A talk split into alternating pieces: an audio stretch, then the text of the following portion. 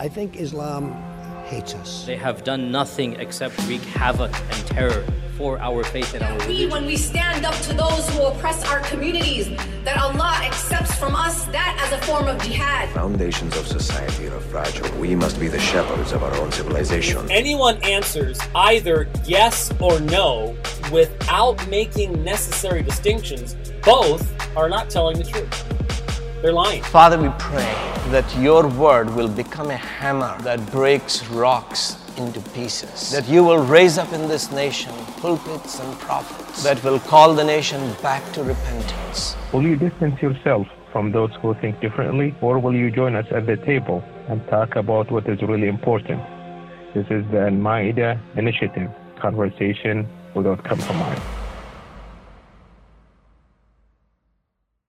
Uh, for those of you, for those who haven't met you before, what's your job? What's your background? Uh, so I was uh, born in Denver, raised in Seattle.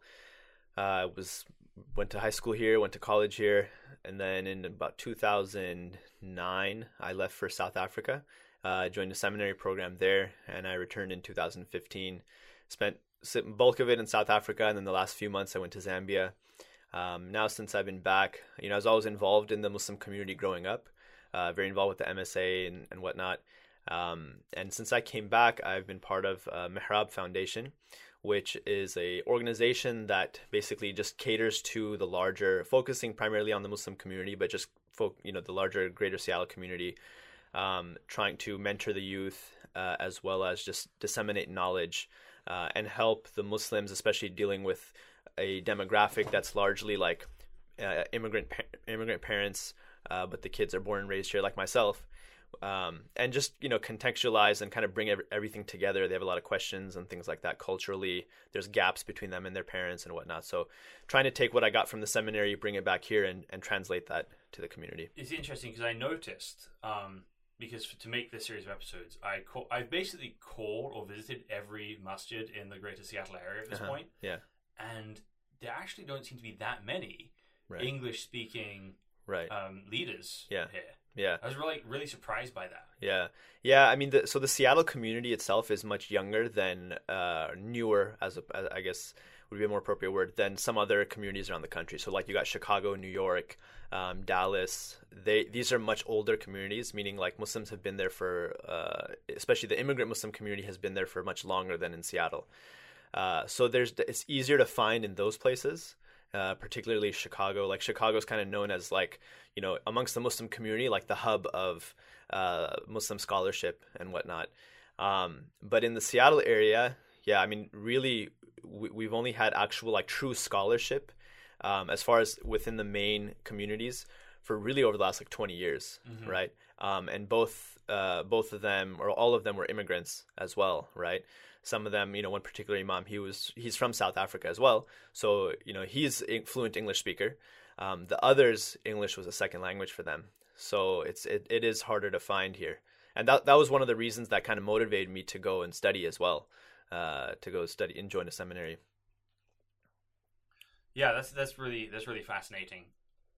Again, I probably I probably you know two hands full of people who are not even sheikhs, right? We're talking Right. imams, Right. Who are sort of English as their sort of main Yeah. language communication. I was very surprised by that, Right, right. and especially especially when you're talking about things at this kind of like level, you've got to have a grasp of language to be able to communicate to people. Yeah, exactly, exactly. Yeah, so that, that's been some of the challenges in the in the Muslim community, particularly in the Seattle area.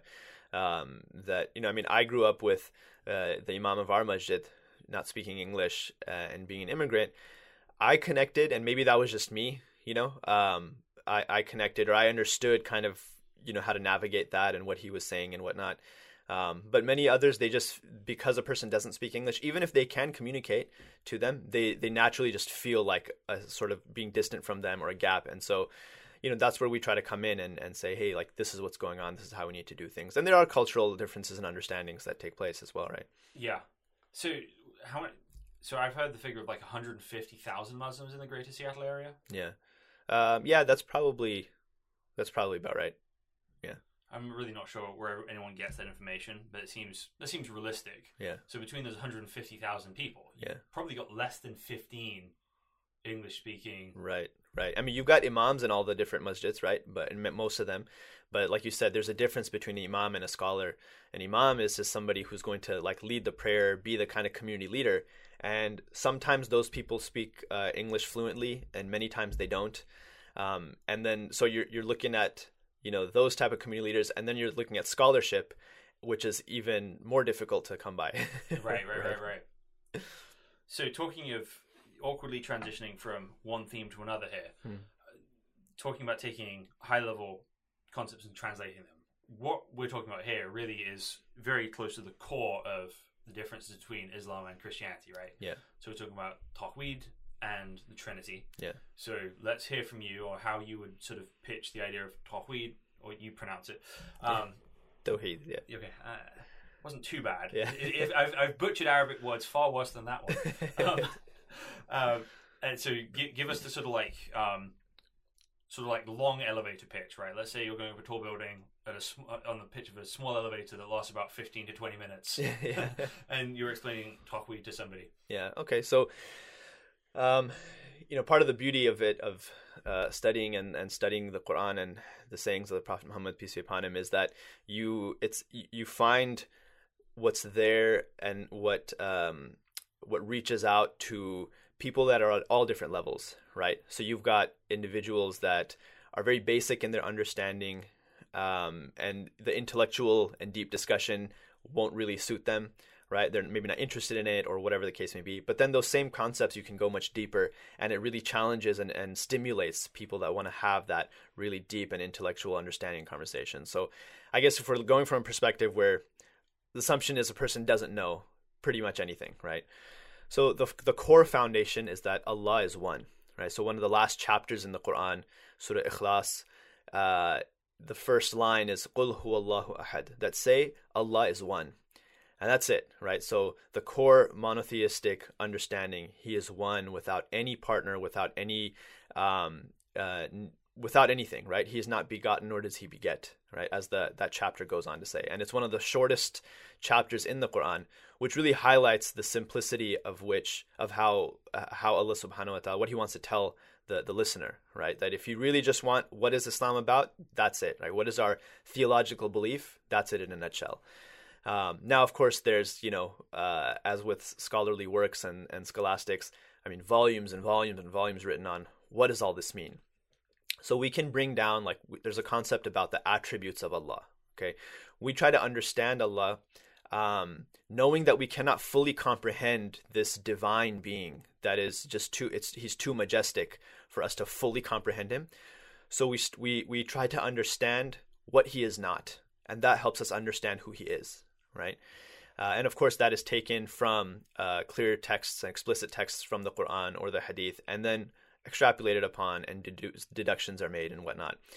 So we can understand that Allah is one, um, and as we mentioned, that means He does not have any partners, um, no offspring, nobody else to uh, put Him into existence, so on and so forth. He's solely unique and, and to Himself.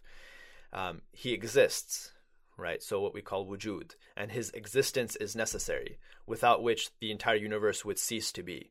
Like it wouldn't even be that it fall it slowly falls apart, and you have this apocalyptic, you know, uh, idea and like the images that come in our head. It just would go out, right? It's like pulling the plug, right? It's just it's gone. So he exists. He is one. Uh, he is uh, pre-eternal, meaning he has no beginning, right? and he is everlasting meaning he has no end so there was never a moment that that existed where he did not exist and he exists to himself right um so you, so then you have uh what's called? And he is different from all of his creation right? So one of the underlying principles when discussing theology in islam is the verse that says laysa kamithlihi shay that there's nothing akin to him. Meaning that anything of his creation um, or anything in existence that you can that can come to the human mind, he is different than that. Now, that difference might be in terms of right, there might be similarities. So we say that there's similarities in terms of the names, but the essence of it is different. So, for example, you know, I'm alive, and and Allah is alive, right? He lives rather. So you might say, well, there's a similarity, but the difference is my life had a beginning and my life will have an end whereas his living he lives without ever having not lived right? So there's a similarity in in name but not in attribute and not in essence. Um, and that's also just because how else can the human mind which is so deficient compared to allah uh, explain it right? Um, so he's beginningless or, or pre-eternal. He is uh, post-eternal or endless. He he is alive. He is uh, self-sufficient. So it has no dependence upon anything or anyone else to exist right um, and is not in need of anyone. If we if the whole world was to gather against him it wouldn't affect him. And if the whole world was to stand for him it wouldn't affect him right?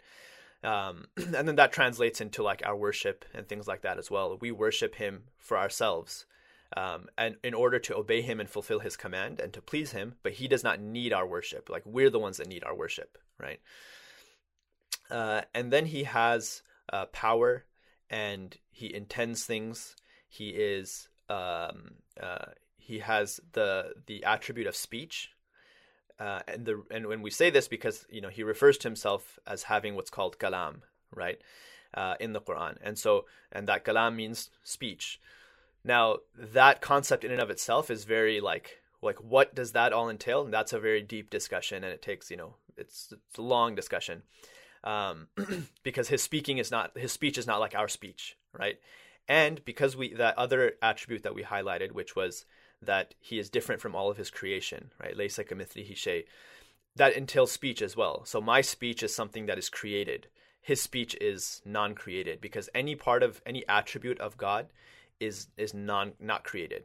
Were it to be created, that would that would mean that the essence of God can change, and and that would entail imperfection because we say He is perfect and has always been perfect without ever not having been perfect. So He didn't have to learn anything. There was never a time that He didn't know anything, um, and so any change to His essence would then be uh, w- would entail a limitation on Him, and He is transcendent beyond any limitation.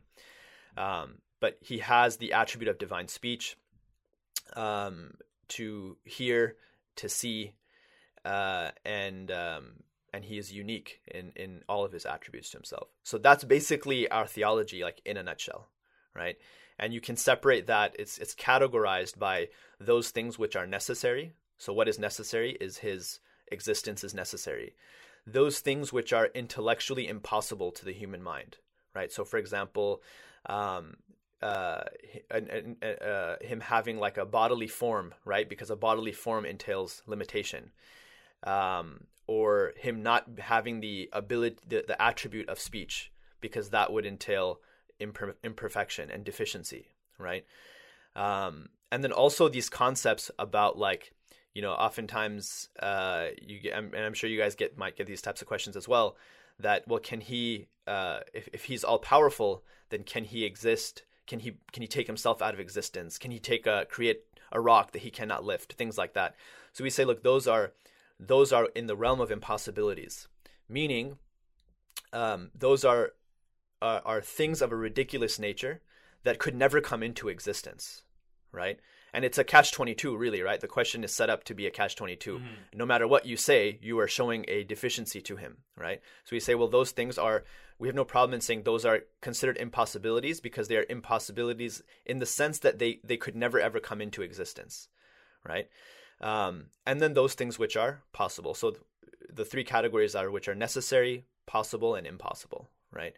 Now, we, what the way I try to explain it is I say there's things that have an existence, um, and what and there's existence from our perspective. So like you and I are in existence from our perspective, right? The cup of water is in existence. Then there's that which is in existence, but we don't know that it's in existence because God has not brought it into existence yet. And then there's that which could never ever come into existence, like the rock that he could not lift, like a second God, right? That is as powerful as himself, mm-hmm. right? So those things could never come into existence, and those are the things that truly don't exist, right? And everything else is, you know, it either exists in from our perspective in that God has brought it into the temporal world, or he has not brought it into the tem- temporal world yet. Um, and so, uh, yeah, I guess that's in a nutshell. So, so um, you talks about things like uh, bodily form, and speech being, you know, impossible to the human mind. But curious, what? Why is it that the human mind and it's what seems possible or impossible would be something we factor into um, acknowledging our sort of theology of God? So it's it's well, how can the human mind um, truly encompass what he is, right? So we're looking at what are attributes of perfection and what are attributes of deficiency. So like to not have speech, right? And and he and and the basis of all of it is the Quran, right? And the those sayings of the Prophet Muhammad that have reached the highest levels of of authenticity, right? So um, first of all, the Quran has to be the basis. Now you have attributes that are mentioned in the Quran. So, for example, speech, right? Like he says, um, Allahu Musa taklima, that Allah spoke to to Prophet Moses, right? Okay, what does that mean? Is it like mine and is it how you and I speak, in that we have a sound? So, if there's a sound, right? How did how did Moses actually hear him speak, uh, hear the speech of God, right? Um, and so, uh, a sound entails a beginning and an ending and because God is beginningless and endless, his we say he has the attribute of speech, but it's not like our speech, right? And our speech can be limited. Our speech can come to an end, uh, so on and so forth. So the realm of exactly how it is, that is uh, to that is left up to up to God, and we might not have. We, we can't possibly like encompass and, and bring all of that into our understanding, right? But he has those attributes. Mm-hmm. Yeah, yeah, yeah. So, um, so I think this is a good this is a good sort of transition point for you, for the elevator's going down now. We reach the top. Wrong building. Yeah. We're going down the elevator now. Yeah.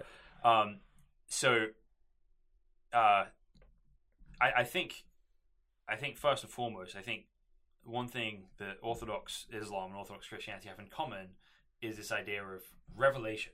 Yeah. Right. That we understand God not because we can kind of deduce him, um, although there's certainly a part of us that recognizes that the main understanding of God comes from his actual revelation of himself through right. through prophets, through his his Yeah. own speech. Right. So I think what, what I want to do here is Mm-hmm. I want to kind of show you some of the kind of building blocks of uh, what Christians believe God is through the history of the prophets. Mm. So if you if you go to the very beginning of the Bible, the Mm-hmm. first chapter of the Bible, literally the opening words are in the beginning God created the heavens and the earth. Mm-hmm. The earth was without form and void, and darkness was over the face of the deep, and the Spirit of God was hovering over the face of the waters. So you kind of have two attributes of God mentioned off the get go. You have uh, you have His creative ability, and you also have His Spirit uh, interacting in the world as well. When you get to Genesis three, sorry, Gen- this is still Genesis one. It says, God then God said, Let us make man in our image, after our likeness. And let them have dominion over the fish of the sea, over the birds of the heavens, and over the livestock, and over all the earth, and every creeping thing that creeps on earth. Now, this is a bit of a tangent. Um, you know, I'm, I'm going to ask you this question in the after show about the image of God, uh, because I'm curious what you have to say about this. Um, put a pin in that, come back to that later. Right, so God says, Let us create man in our image. And there's a plurality of language used there. But then another thing you hear in Genesis 3, uh, when Adam and Eve have sinned, it says, And they heard the sound of the Lord God walking in the garden in the cool of the day. So, right in Genesis, you have this spiritual existence of God, hmm. yet you also have him actually walking through the Garden of Eden, that hmm. into the, to the extent it makes a sound that Adam and Eve can actually hear hmm. and this theme keeps getting sort of extrapolated on. So, one thing when Abraham himself is uh, waiting for his, uh, you know, when his wife is not pregnant, and God has promised him he's going to be the father of many nations. It said the Bible says this says, and the Lord appeared to him by the oaks of Mamre as he sat at the door of his tent in the heat of the day. He lifted up his eyes, and behold, three men were standing in front of him. When he saw them, he ran to the tent door and met them, and bowed himself to the earth. And he said, O Lord, if I have found favor in your sight, do not pass by your servant. So, the, what the narrative of the Torah is saying is that God physically appeared to Abraham in human form, and then Abraham actually invites him into his tent. and then God actually himself sits down and has a meal with Abraham. Right Mhm. now, we don't. That's not how the description of God starts, but it is something that works its way into the narrative very, very quickly. Right. So it's not that God is a man by nature, Mhm. or like, or like exists in a body normally, but you see this sort of taking of human form in Genesis, and then again, uh, you have later on Jacob, who's renamed Israel. It says, The same night he arose and took his two wives, his female servants, and his eleven children, and crossed the ford of Jabbok. And he sent them across the stream, everything else that he had. And Jacob was left alone, and a man wrestled with him until the breaking of the day. When the man saw that he did not prevail against Jacob, he touched his hip socket, and Jacob's hip was put out of joint as he wrestled with him. Then he said, Let me go, for the day has broken. But Jacob said, I will not let you go unless you bless me. And he said to him, What is your name? And he said, Jacob. Then he said, Your name shall no longer be called Jacob, but Israel, for you have striven with God and with men, and have prevailed. Then Jacob asked him, Please tell me your name. But he said, Why is it that you ask my name? And there he blessed him. So Jacob called the name place Peniel, for saying, For I have seen God face to face, and yet my life has been delivered. Mhm. So the idea of the narrative here, again, Mhm. is you have God taking physical form and actually wrestling with Jacob. And it's not that he couldn't win that, right? Mhm. He, he all he has to do is touch his hip and it's dislocated. Mhm. Yet Jacob is amazed that he's seen God face to face. And then the name Israel Mhm. comes from that. It literally means to to wrestle with God. Um, then and then when and then when God first appears to Moses, we don't get a physical form this time. We instead have him speaking from a burning bush, um, and God, Moses goes to see what why this bush is on fire, but the leaves aren't burning. And then God speaks to him, and he says, "I am the God of your ancestors, of Abraham, of Isaac, and Jacob." Mhm. And then Moses, God sends Moses to go to Egypt to deliver the people out of slavery, and the Bible says, Then Moses said to God, If I come to the people of Israel and say to them, The God of your fathers has sent me to you, they will ask me, What is his name? What shall I say to them? God said to Moses, I am who I am. And he said, Say this to the people of Israel, I am has sent me to you.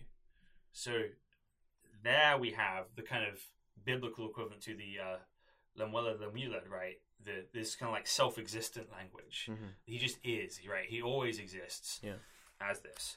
Um, then later on in in Exodus, right? The Moses goes to Egypt. There's plague sent upon the Egyptians. The people of Israel go free, and they come back to Mount Sinai. And at Mount Sinai, God, a, a huge black cloud comes above the mountain, and people people sort of hear God's voice speaking to Moses out of out of the mountain. Mhm. They hear words, but then it was not just Moses that sees God. It says it says this in Exodus 24. Then Moses and Aaron, Nadab and Abihu, and seventy of the elders of Israel went up, and they saw the God of Israel. There was under his feet, as it were, a pavement of sapphire stone, like the very heaven for clearness. And he did not lay his hand on the chief men of the people of Israel. They beheld God and ate and drank. Mhm. So the elders of Israel are again seeing God, but that's not. But then, but then further on, it, it becomes um, even more confusing, right? The the Bible sets up these categories for us, Mhm. which are what, what exactly is going on here. So in the same chapter here, um, in Exodus 33, later on, uh, it says, Now Moses used to take up the tent and pitch it outside the camp, far from the camp. And everyone who sought the Lord, as God, would go out to the tent of meeting, which was outside the camp. Whenever Moses went out to the tent, all the people would rise up, and each would stand at his tent door and watch Moses until he had gone into the tent. When Moses entered the tent, the pillar of cloud would descend and stand at the entrance of the tent, and the Lord would speak with Moses. And when all the people saw the pillar of cloud standing at the entrance of the tent, all the people would rise up and worship, each at his tent door. Thus the Lord used to speak to Moses face to face as a man speaks to his friend. So, right there, you have Moses speaking with God face to face. But then later in the chapter, uh, it, it says in 18, it says, Moses said, Please show me your glory, speaking to God. And he said, I'll make all my goodness pass before you, and will proclaim to you my name, the Lord. And I will be gracious to whom I be gracious, and I will show mercy on whom I show mercy. But he said, You cannot see my face, for man shall not see me and live. So, on the one hand, right, hmm. earlier in the chapter, Moses is seeing God face to face, and as a man speaks to his friend, yet again, he cannot see his face and live, right? Right. So essentially, what has to be happening here is that God is sort of uh, interacting with people in a way that they can actually access Him, Mhm. right? That no one's none of these things represent God's true glory and majesty. Mhm. They represent the ways He is actually interacting with His creation. Um, so, so in one sense, right, you see and people cannot see God face to face, yet they speak with God face to face. They wrestle with God. God visits Abraham in his tent. So there's something specific going on here. A- Another theme you have, which we saw in Genesis 1, is the Spirit of God, right? Right. Which is God Himself dwelling inside of people. Mhm. So when David, who we both agree is a prophet, Right. uh, is writing his kind of like final words, Mhm. he says it this way. He says, um, in in Second Samuel twenty three two, he says, "The Spirit of the Lord speaks by me; His word is on my tongue." Mhm. And this is a general theme throughout this part of the Bible that you see the prophets. They become prophets by God Himself filling people with His Spirit, and then that gives them the ability to speak, right? So when somebody's a prophet, it's because God's Spirit is inhabiting them and speaking on God's behalf. Um, in the time of David, also, Mhm. we see a very interesting description of God in one of the Psalms. Uh, is writing about the Messiah, right? Which is the sort of anoint. Messiah means anointed one Yeah. in the Bible, and it says it says this in Psalm forty-five. It says, "In your majesty, ride out victoriously for the cause of truth and meekness and righteousness. Let your right hand teach you awesome deeds. Your arrows are sharp in the heart of the king's enemies. The peoples fall under you. Your throne, O God, is forever and ever. The scepter of your kingdom is a scepter of uprightness. You have loved righteousness and hated wickedness. Therefore, God, your God, has anointed you with the oil of gladness beyond your companions. So in Psalm 45, you have this language of God anointing the Messiah as God. Now, that language sounds strange, especially because there's a repeated emphasis throughout all the scriptures about monotheism. There's only one God.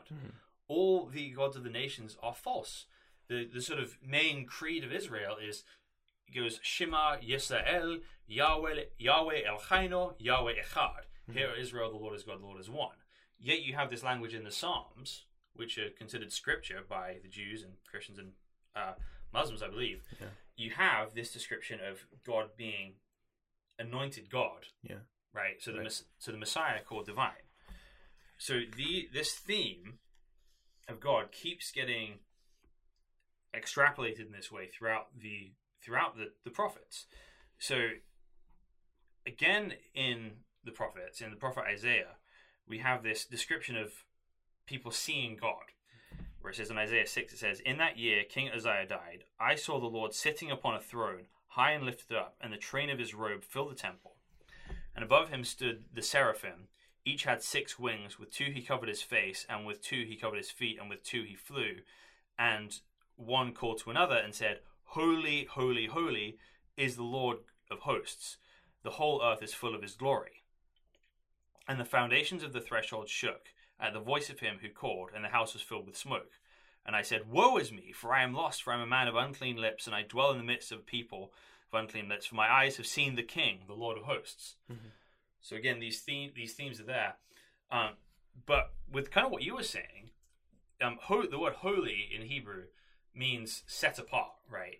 And when, and the way to emphasize something in Hebrew is by repeating it. Okay. And the only word that is repeated in the Bible three times in a row is the word holy, holy, holy right here, because that is God's primary attribute. That He is distinct from anything else in all of existence. That Yeah. he is he's set apart. So we again we see that absolute monotheism and set apartness here. Yet, um, in this promise of this coming Messiah, right? We see it. We see his theme in Isaiah chapter 9, which says, The people who walked in darkness have seen a great light. For those who dwelt in the land of deep darkness, on them a light has shone. You have multiplied the nation, you have increased its joy. They rejoice before you, as with the joy at the harvest, and they lie when they divide the spoil. For the yoke of his burden and the staff of, for his shoulder, the rod of his oppressor, you have broken, as on the day of Midian. Um, for every boot of the trampling warrior in battle tumult, every garment rolled in blood, we have burned as fuel for the fire. That's just talking about freedom from oppression, right? Yeah. Why?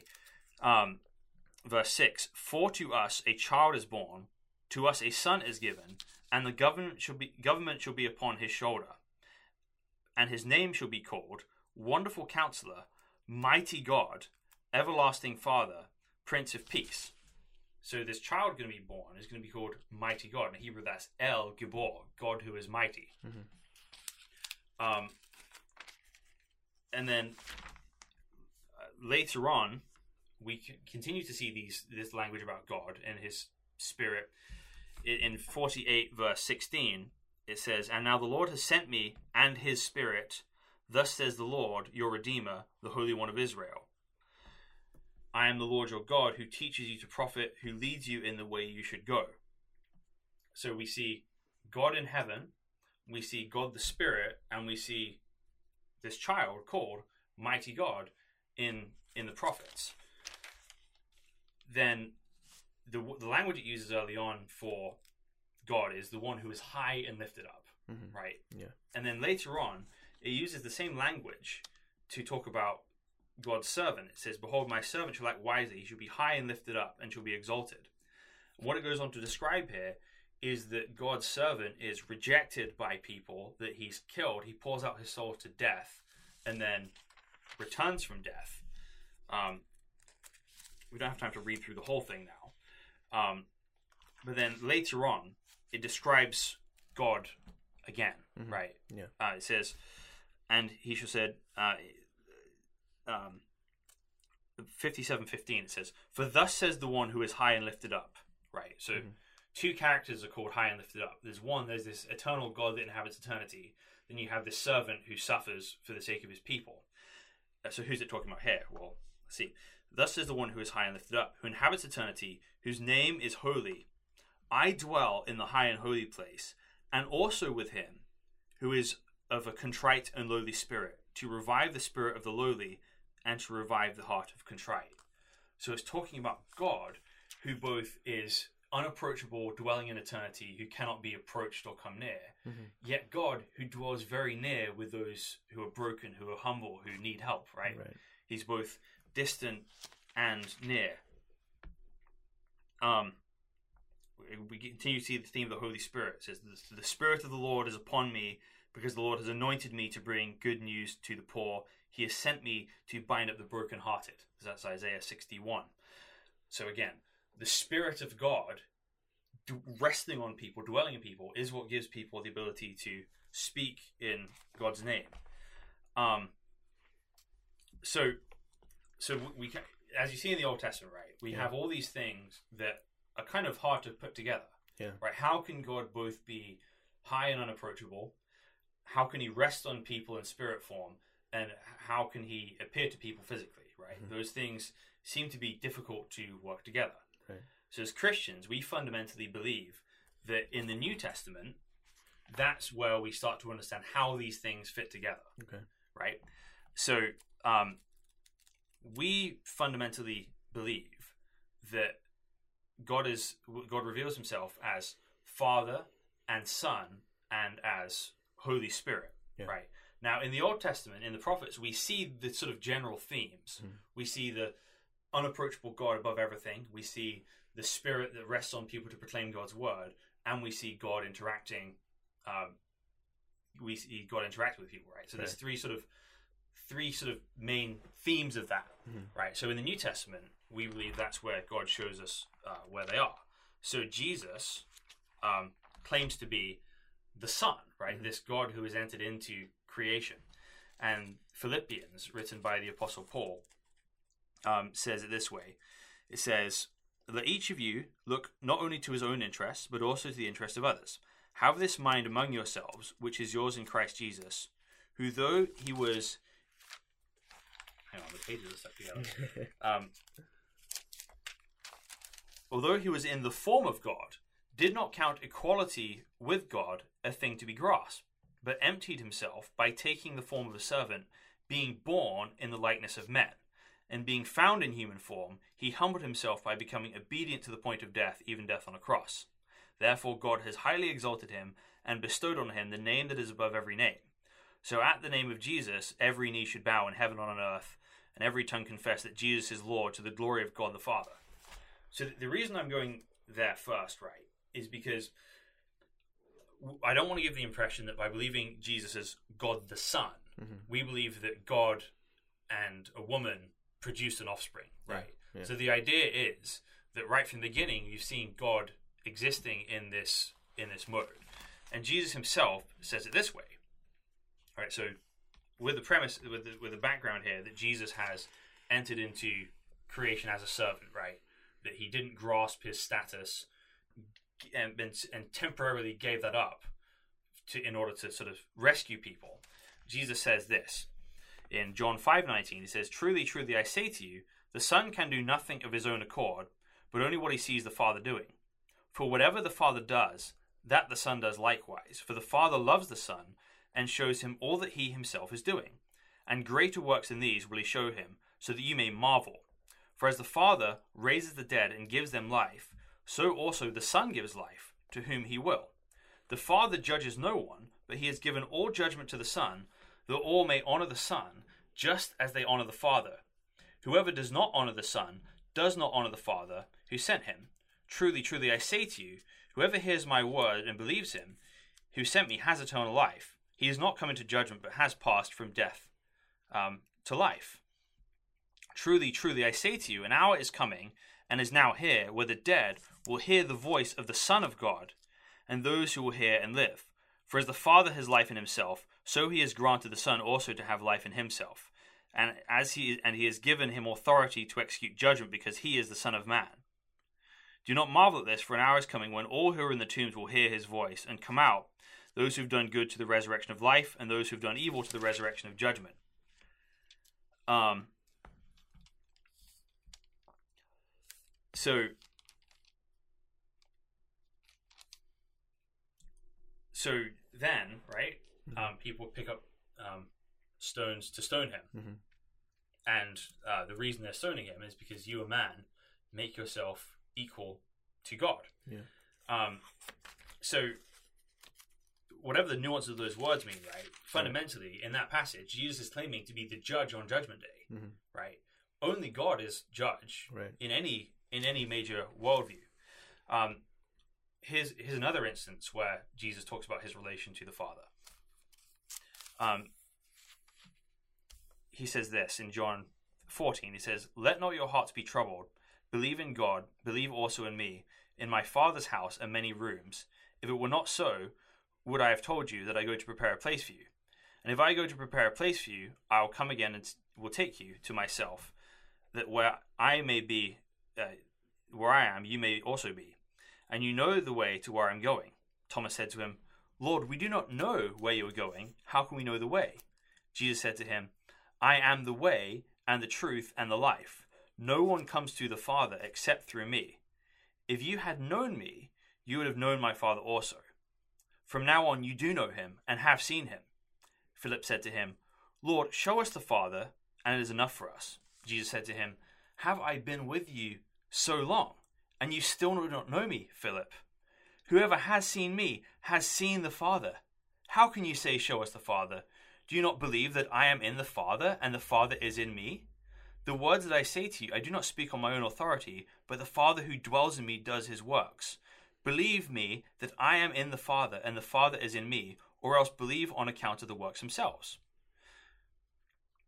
Um, truly, I say to you, whoever believes in me will also do the works that I do, and greater works than these will he do, because I am going to the Father. Whatever you ask in my name, this I will do, that the Father may be glorified in the Son. If you ask me anything in my name, I will do it. If you will love me, you will keep my commandments, and I will ask the Father, and he will send you another helper to be with you forever, even the Spirit of truth, who the world cannot receive because it neither sees him or knows him. You know him, for he dwells with you and will be in you. Right? So here we see all those themes: the Father, the Son, and the Holy Spirit. Mm-hmm. So when we, so as Christians, when we look at the life of Moses, mm-hmm. when he sees God face to face, yet cannot see God face to face, this is what we believe is fundamentally going on. We believe he's interacting with the person of the the, the eternal Son, mm-hmm. right? Who is who functions as God's representative, right? Who even who kind of enters into creation to be this accessible form of God that we can interact with. Even it's not that the Son exists as a man eternally, Yeah. right? But that he comes into creation, interacts with creation, so that people can know him, right? Yeah. So we see the Father called God, the Son called God, and the Holy Spirit called God. Mm-hmm. And then in Matthew 28, when Jesus is risen from the dead and sends people into the nations, he says it this way He says, Go therefore and make disciples of all nations, baptizing them in the name of the Father and of the Son and of the Holy Spirit, teaching them to observe all that I've commanded you. So, um, very important distinction here in the original language. It says, in the name of the Father and of the Son and of the Holy Spirit. It's not the names of the Father, the Ho- Son, and Holy Spirit. They all share the same name. Yeah. Right. So the way, so essentially, right, Christians receive this revelation throughout the scriptures. That we see God described in these different ways, and we have to reconcile all those, right? Yeah. And so the first non negotiable for us is that there is one God, and there's only one God. Right. Um, so there's only one being of God, right? So we make a distinction between being and person, right? Yeah. So a person is what you are, right? Um, Umair is who you are, Yeah. right? So you are one being and one person. Right. We believe that God is one being in three persons, right? Mm-hmm. So the Father, the Son, the Holy Spirit, who all exist co-eternally together, um, sharing the one being of God. Yeah. Um, and the other important distinction in this is that there is a distinction made between the persons, right? So it's not just God taking on different forms, right? He's not just wearing different masks. So when I interact this way, I'm, you know, the, the Son. When I interact this way, I'm the Father. They're actually distinct persons. So Mhm. that so Jesus speaks with his Father, right? That's why Jesus prays because Right.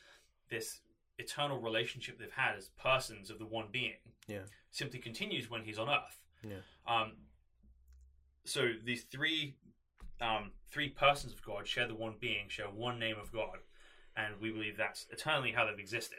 Right? And again, this isn't something we do through math. Right. This is something we believe God has spoken. Therefore, Right. we kind of have to we, ha- we have to kind of categorize it as as He's done. That's Right. and that is the doctrine of the Trinity. Okay. Okay. Yeah, I mean, you know, so when it comes to Islam and the Quran and whatnot, so we we look at the prophets and messengers um, and their relationship with God as servants, right? So master and servant. Um, and so like where you would say like father and son, we would we would take as master and servant basically, right? Master and slave, master, and we're all slaves of God. We're all His creation. Um, and then the spirit, the concept that we have of the spirit is that of the angel, Archangel Gabriel, right? That he was the one that would often, sometimes God would speak um, uh, directly to his different prophets and messengers, and sometimes it was through uh, the Archangel Gabriel that he would come and manifest. Um, and so in the Quran and our theology, we look at um, certain texts of the Quran or certain texts of the Hadith, the sayings of the Prophet Muhammad, and if there seems to be something through language might be a contradiction, then it will be given a metaphorical interpretation, right? Uh, now we don't jump to like we will try to take texts literally, um, as long as it is not going against any foundational principles. In which case, then it needs to be taken uh, metaphorically, right? And Allah mentions in the Quran how there are certain texts that are very straightforward and very simple, and there are certain texts that He has left uh, with a little bit of ambiguity, and the true meaning of which is to Himself, right? Um, and so, for example, um, you know, like like I had mentioned before, that the attributes we say we share them in name but not in reality with God, right? So the concept of speech or hearing and sight, so on and so forth, we can do all those things, but it's different in the way that God uh, does them or has those attributes. Knowledge, for example, our knowledge is through observation. Now He has knowledge, but our knowledge is learned, and His knowledge is eternal. Whereas and creation comes from His knowledge, whereas our knowledge comes by observing that which He has created, right? Um, and so there will be metaphorical interpretations, things like that. So, for example, like uh, one of the uh, texts that you mentioned the, about um, knowing knowing Jesus, and so thereby knowing God, right? Uh, we would un- interpret a text like that to mean that because they are the close servants and messengers of God, uh, and we distinguish between prophets and messengers, like a technical difference. Um, and we say that, like the Prophet Muhammad, the Prophet Jesus, Moses, they were uh, messengers, and a me- messenger is of a higher level than a prophet. But um, because they were God's chosen servants, so now by knowing them, you know the path of God. You know what God wants of you because they are the ones that are teaching that and being the guide for humanity on earth, right? So those that's how we would look at these types of texts, right? Of uh, well, is it does it make sense with everything else? So, for example, uh, God manifesting Himself into uh, a human form, we would say, well, in according to Islamic theology, the principle you have of laysa kamithlihi shay, that He is not like anything uh, of His creation, uh, that doesn't that wouldn't seem to match up, right? Therefore, we would say, uh, and also taking like form, bodily forms. I understand, like you're saying, it's like manifestations, right? Right. So we also say manifest. There, there's definitely manifestations of God all throughout His creation, right? As a matter of fact, like in Arabic, the word for a sign is an ayah, right? And every verse of the Quran is called an ayah, right? So like every verse is a sign for God's existence and his power and, and his divinity. And so, like that, the closer a person is to God and more uh, focused on God, you can see his manifestation throughout all of creation, right? Not not only through like okay, let's sit down and read like a religious book, right? But all throughout creation, you see his his manifestation, right? Um, so that those things are manifestations as opposed to God Himself, like physically Himself being the spirit that is in something, or so on and so forth. So we have that like metaphorical and literal approach. So let, let me uh, let me respond to that. But first, we're out of time for the show. Okay. So anyone who wants to keep continue listening to this conversation can do so right now. Uh, join us for the after show. I just wait for this video to end. There'll be a link to it. Um, and so thank you guys for listening to the Al Maida Initiative podcast. We will be back next week.